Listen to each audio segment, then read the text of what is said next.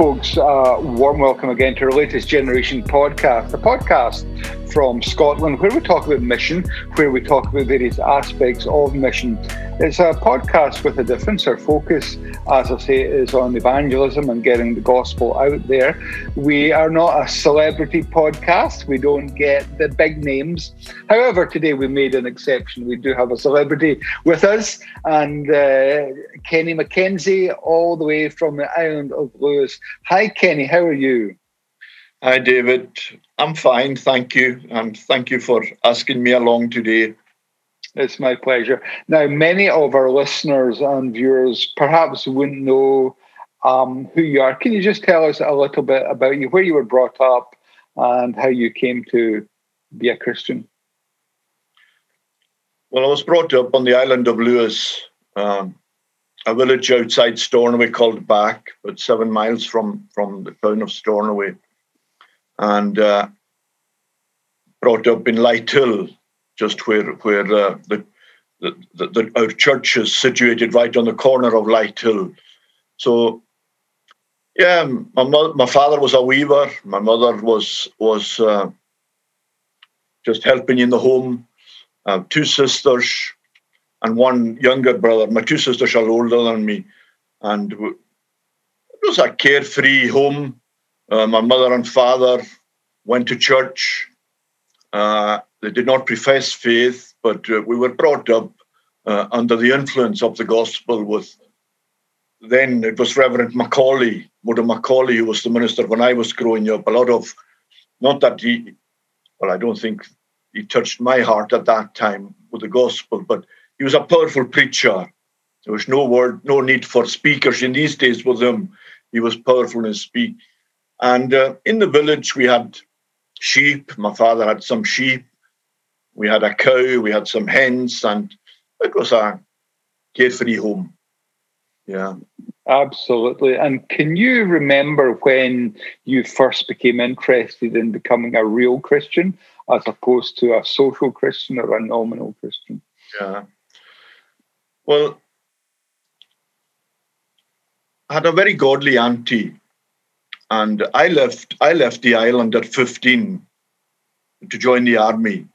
Uh, I went down to uh, Folkestone for two years, uh, boys' service as it were, were then. And uh, she put a Bible with me. She took me, she gave me a Bible. And the verse that was in it was, Remember thy Creator in the days of thy youth from Ecclesiastes. Now, David, I, I, I can't say these days. I didn't look at the Bible very often, and but I always had the Bible in my locker. Didn't matter where I went in with the army, the Bible stayed in the locker.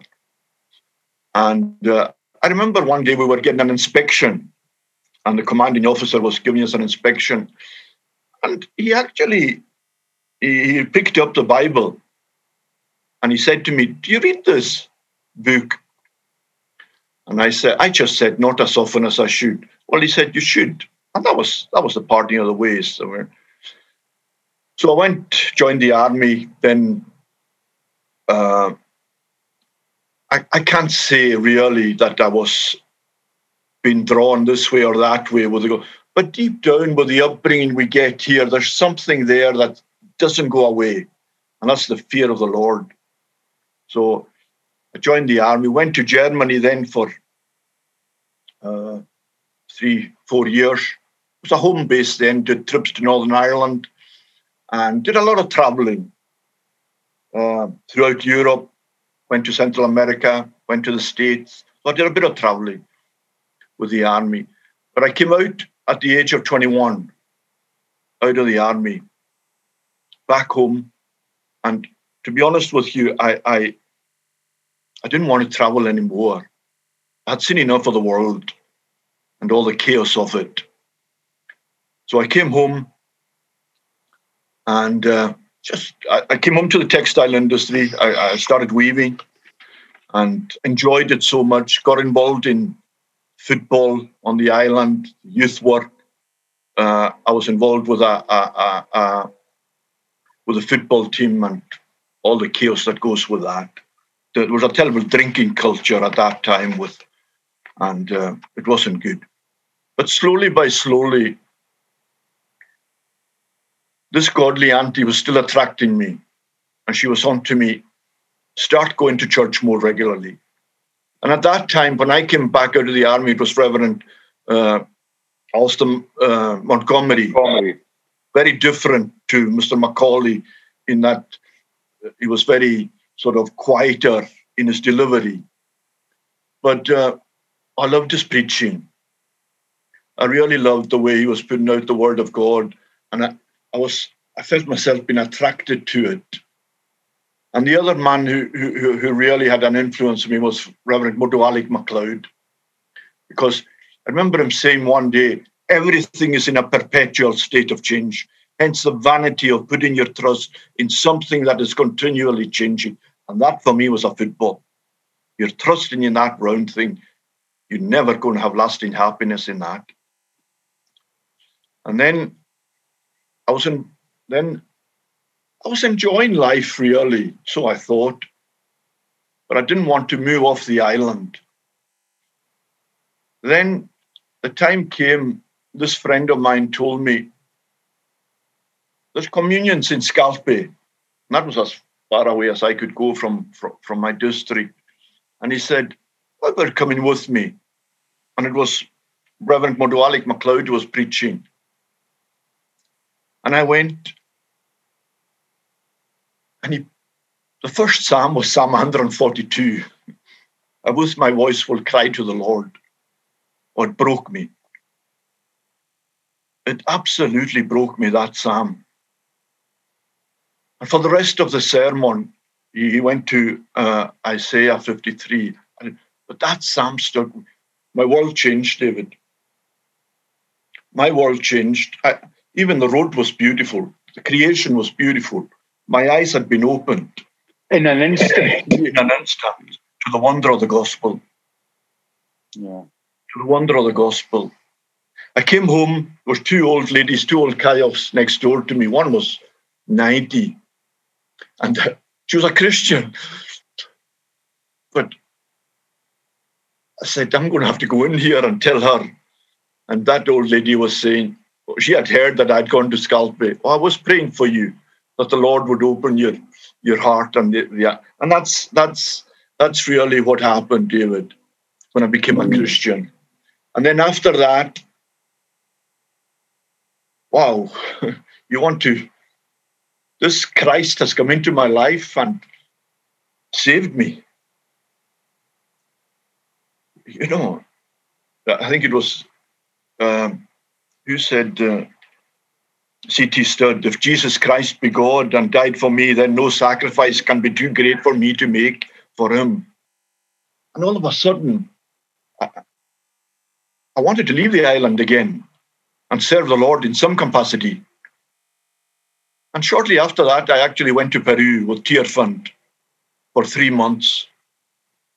And uh, we went down to London with Oak College for, for uh, just preparing us to. And I went out there with a group of people, men and women.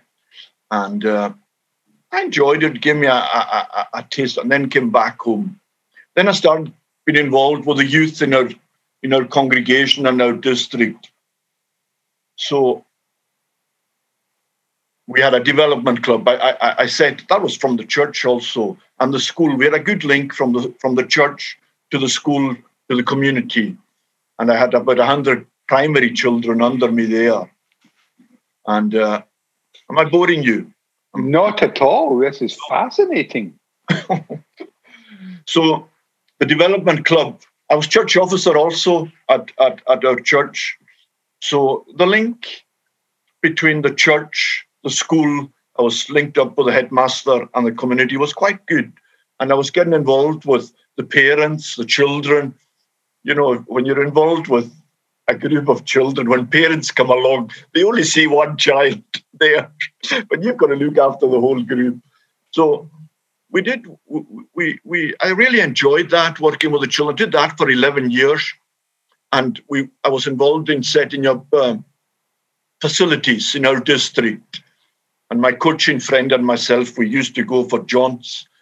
Um, well, we went to quite a few academies down south, went to the Ibrox Academy. And these were fascinating things for an insight for a football coach, you know, the way they were trying to develop the children, well, the footballers then. And we even got a trip to, to the Barcelona Academy, which was quite a highlight. So, anyway, then, Prime Minister then was uh, uh, Iain D. Campbell. And I was enjoying his preaching so tremendous. I'm really enjoying his preaching. And one day he told me, I'm bringing an American. And I said to myself, right, you're going through Ephesians. Why are you breaking it up just now with bringing an American? Oh, he said, you like him. O. Palmer Robertson, Dr. O. Palmer Robertson, he said, I read his book when I was in the college, Christ of the Covenants. And I said to myself, if ever that man comes to Britain, I would like to have him. And that's what happened. He came, Palmer was writing books and he was coming to Cambridge. He was using the, the, the library in Cambridge.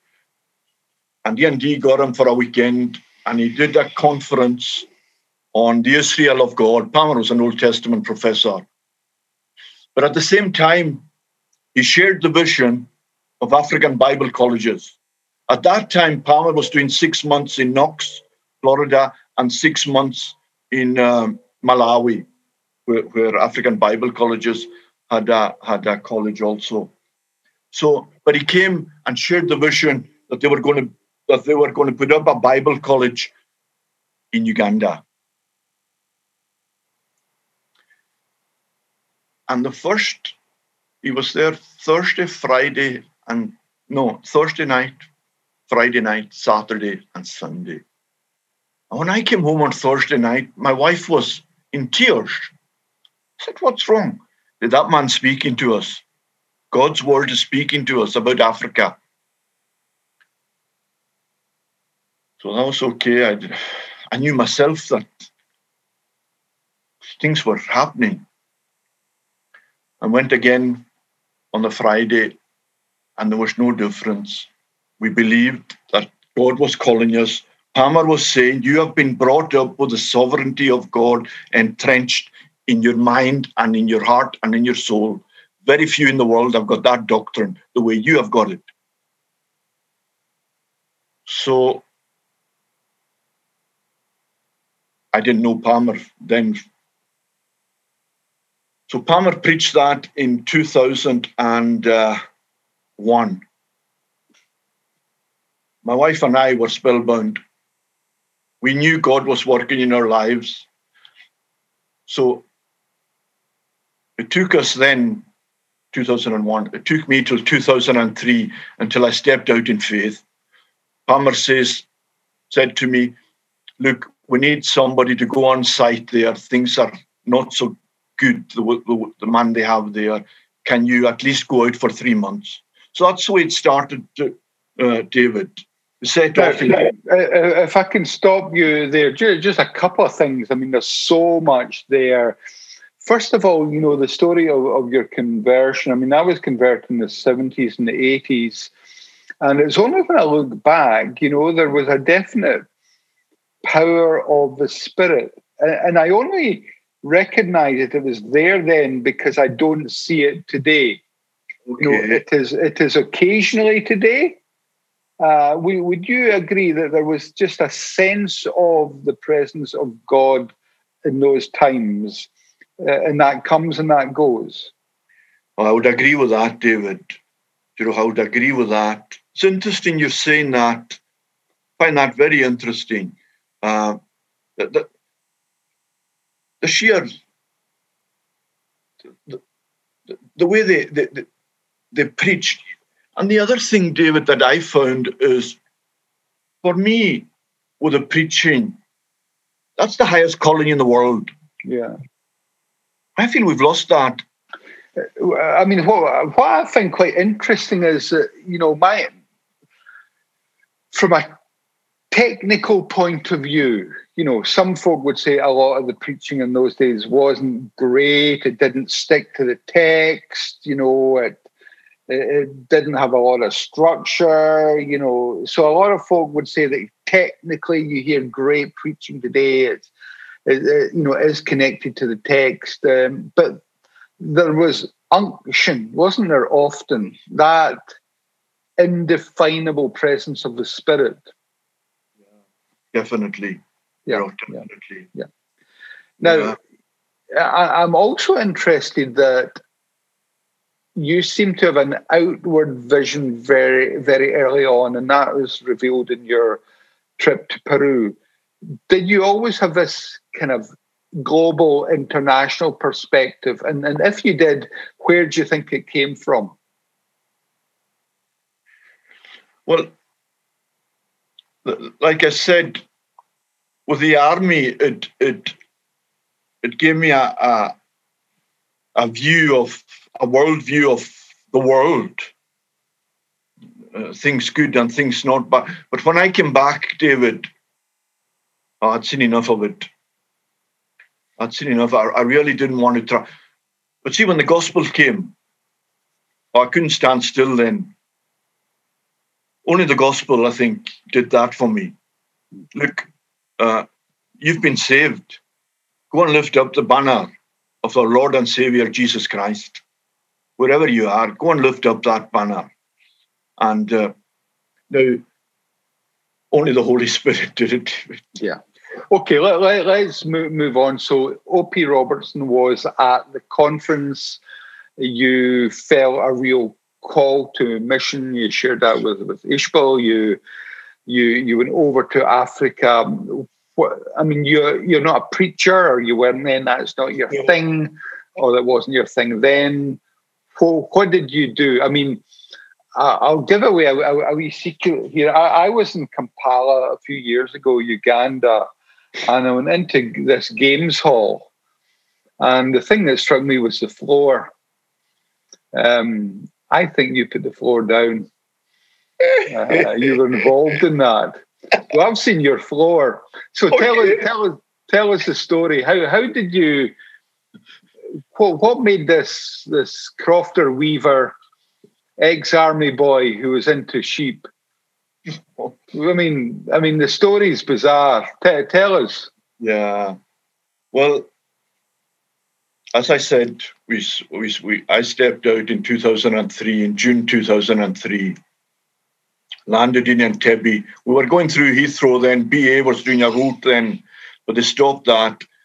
But I landed in Entebbe and uh, well, you've done the trip from from Entebbe into Kampala, uh, and my view was, I was I was viewing that trip for the first time with the way Peru was, with with with the way people were in poverty, you know how poor people, and I didn't see much difference.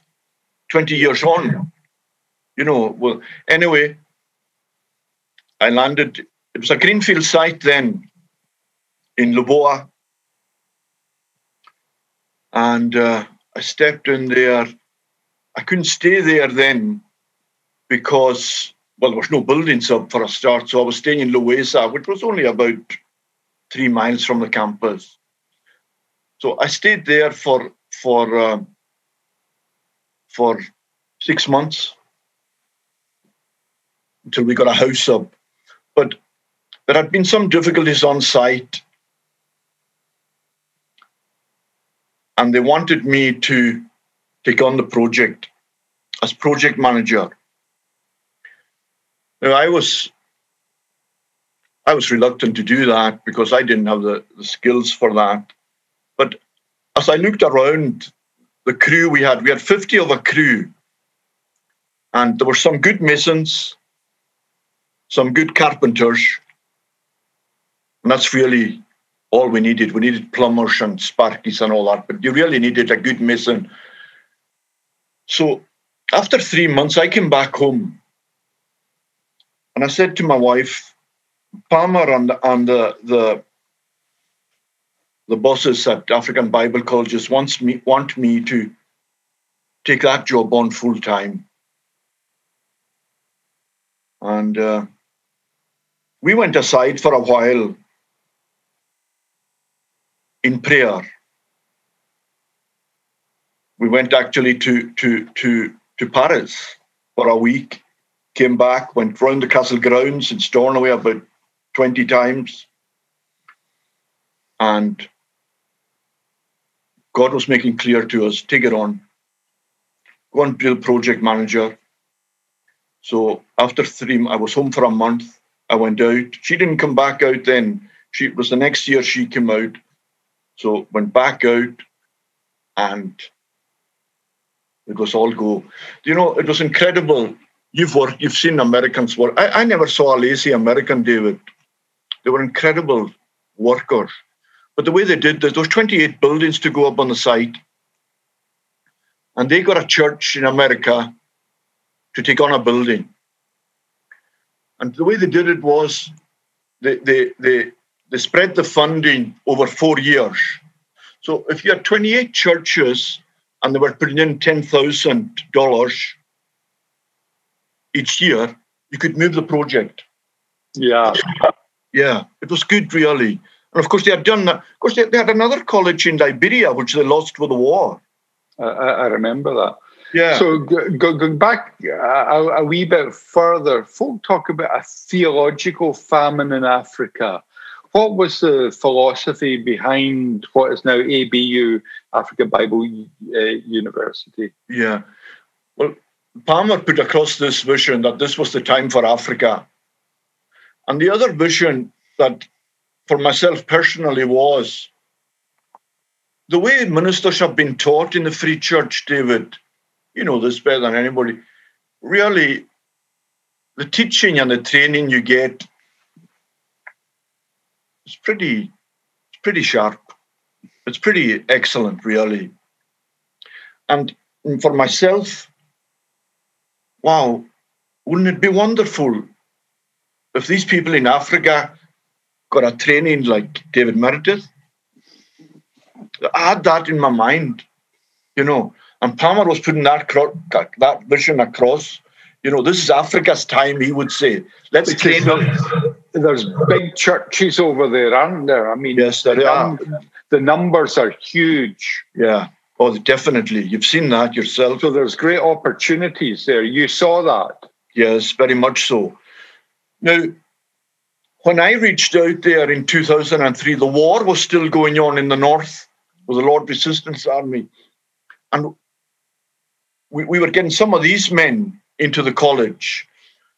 But what happened there up in the north was people were going, during the war, people were going in front of people with no Bible, but thinking in their own head that they knew the Bible. So there was much errant going on. So when these boys from the north came into the college, got their training, and went back out to them, oh, they changed things. God used them mightily, mm-hmm. you know, and got people. It, it became a lot more biblical in, in the preaching. Exactly. Yeah. Yeah. Now, can you tell me what did you learn from the church in Africa? Uh, what, I'm, what I mean by that is, as you reflect in your times back and forwards, what has the African church taught you? Bear in mind that the majority of Christians in the world today live in Africa and Latin America. You know, there's more Bible believing Presbyterians in Malawi than there are in Scotland. So, you know, yes. it's a different world. Uh, there's more Bible believing Anglicans in, in, in Uganda than, than, there are in, in England. Yes. You know, what did you learn from the African church? Well, David, what I learned you know, God has created us in his own image. And it's people that that that that that make the church. I, I remember my first time going into the Presbyterian church in, in Uganda, and the, the preacher was Gerald Sarawaji. He was a Ugandan, very talented man. He got trained, he got trained in Westminster in, in America, Philadelphia. And it struck me what he said. He said he was he was he was focusing on the white people in the congregation. And he said, Are you prepared to get your heart broken? Not once, not twice, but many times. What are you going to do then? Are you going to run home like the rest? That struck me because he said, We have thousands of people going to church, thousands upon thousands going to church.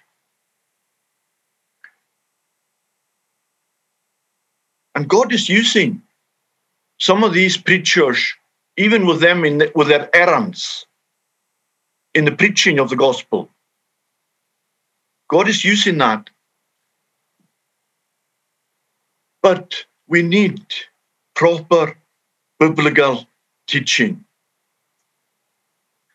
And from that, I took that God is using the Africans. Many people have been converted, I believe, not the way they are, maybe in the free church. I mean, they've never heard of psalm singing, you know. But bit by bit, God is working in Africa, in amongst the poverty, in amongst the chaos. God is bringing order. And people, especially families, when they're coming under the gospel, they want their children. That's what I learned.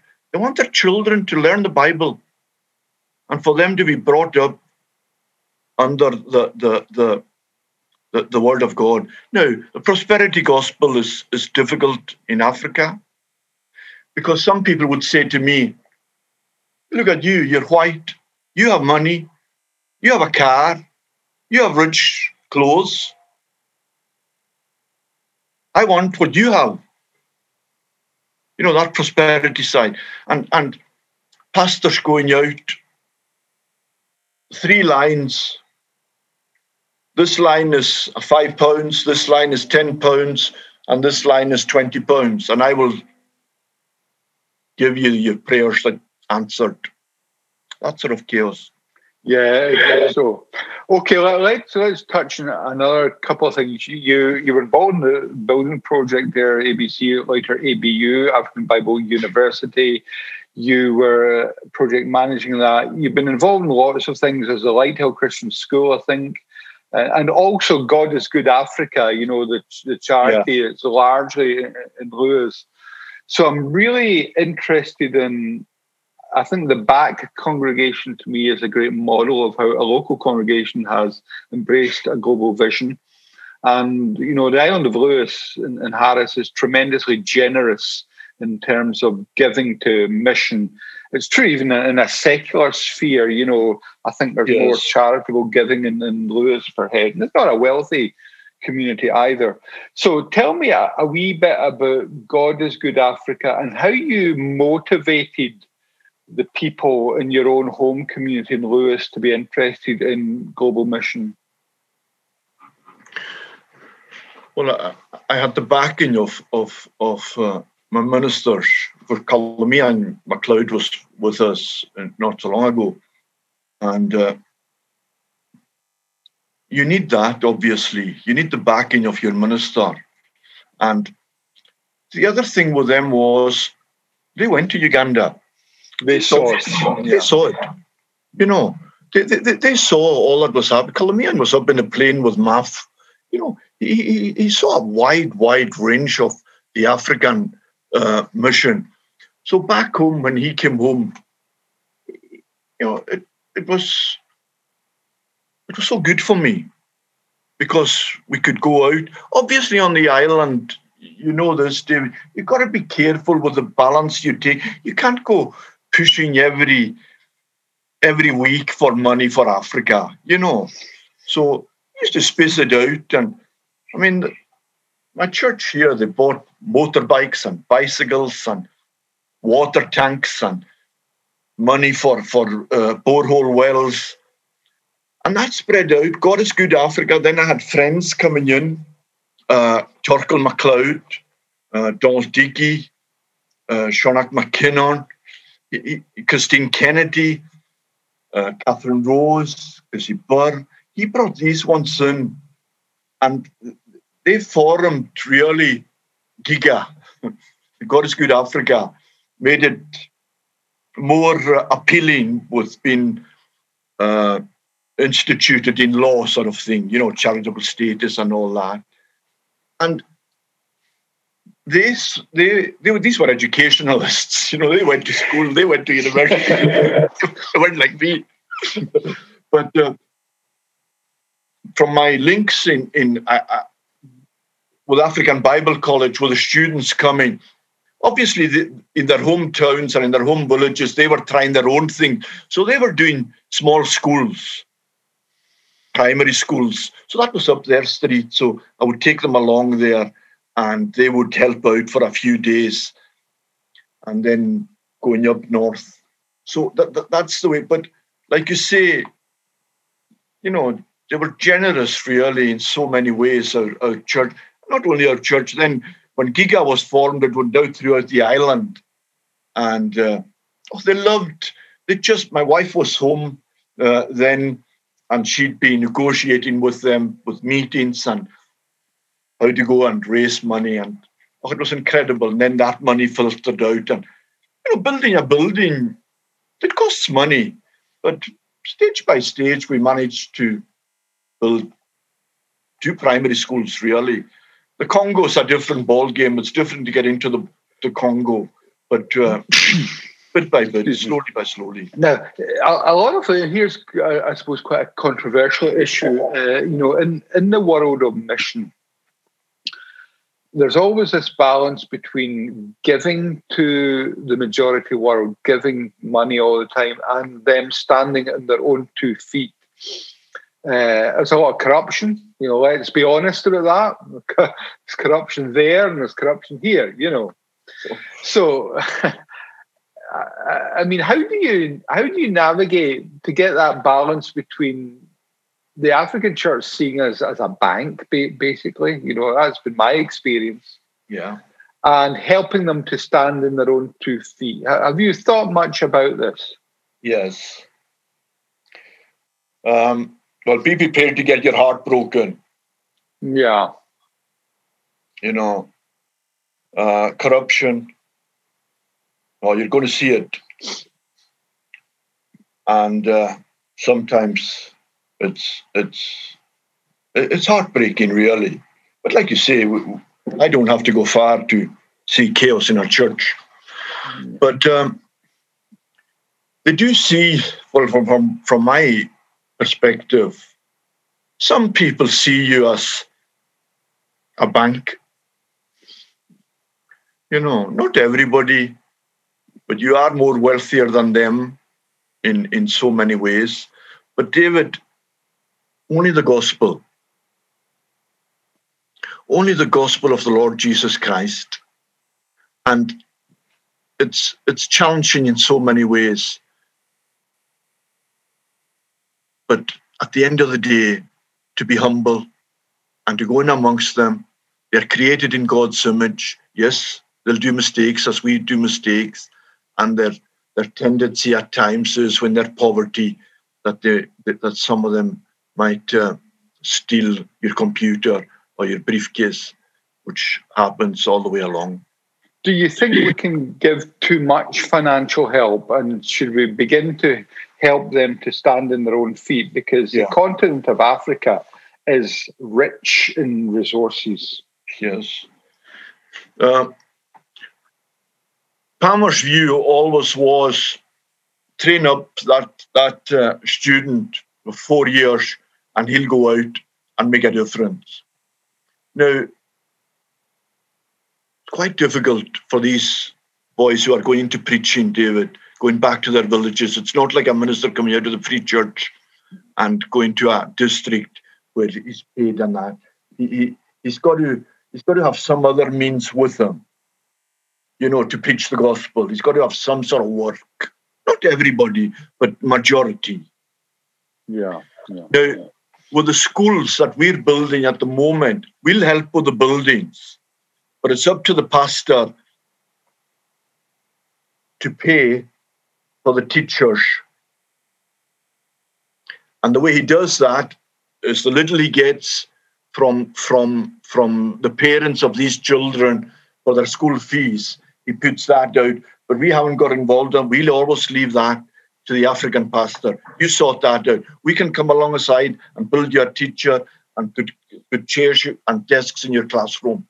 We can do that, but that part you have to do. Okay. Right, M- moving on a, a, wee bit, we're in a final lap here. I don't want to go through the, the, this podcast without just mentioning, I think you'll be an encouragement to others. You, you spoke about Ishbel, your, your wife, very early on as being involved in the work. Um, she kept the home fires burning in many ways while you were doing your, your thing. Um, she passed on to glory. How how long ago now? It's not so long, is it? Well, a, year last February. Yeah, yeah. How, how have you found that, Kenny? And and has that affected your your confidence to to go back, or or after a period of loss, mourning, you feel well? Ishbel would maybe want me to get get in the saddle again and, and just get going. Yeah. Tell tell me the story. How uh, did, yeah. did, did, did her illness and, and death? Uh, I don't know. Was it a blow to your faith, or or was it something that stimulated your faith, or a bit of both? A bit of both. Ishbel was older than me, and she she she, she was a very strong Christian, and uh, you know, we, well, everybody knows we've been in COVID, and just weeks after she passed away, we went into lockdown. Now, I thank the Lord for this, David, because he he, really entrenched me to stay with God's word. To whom else can we go?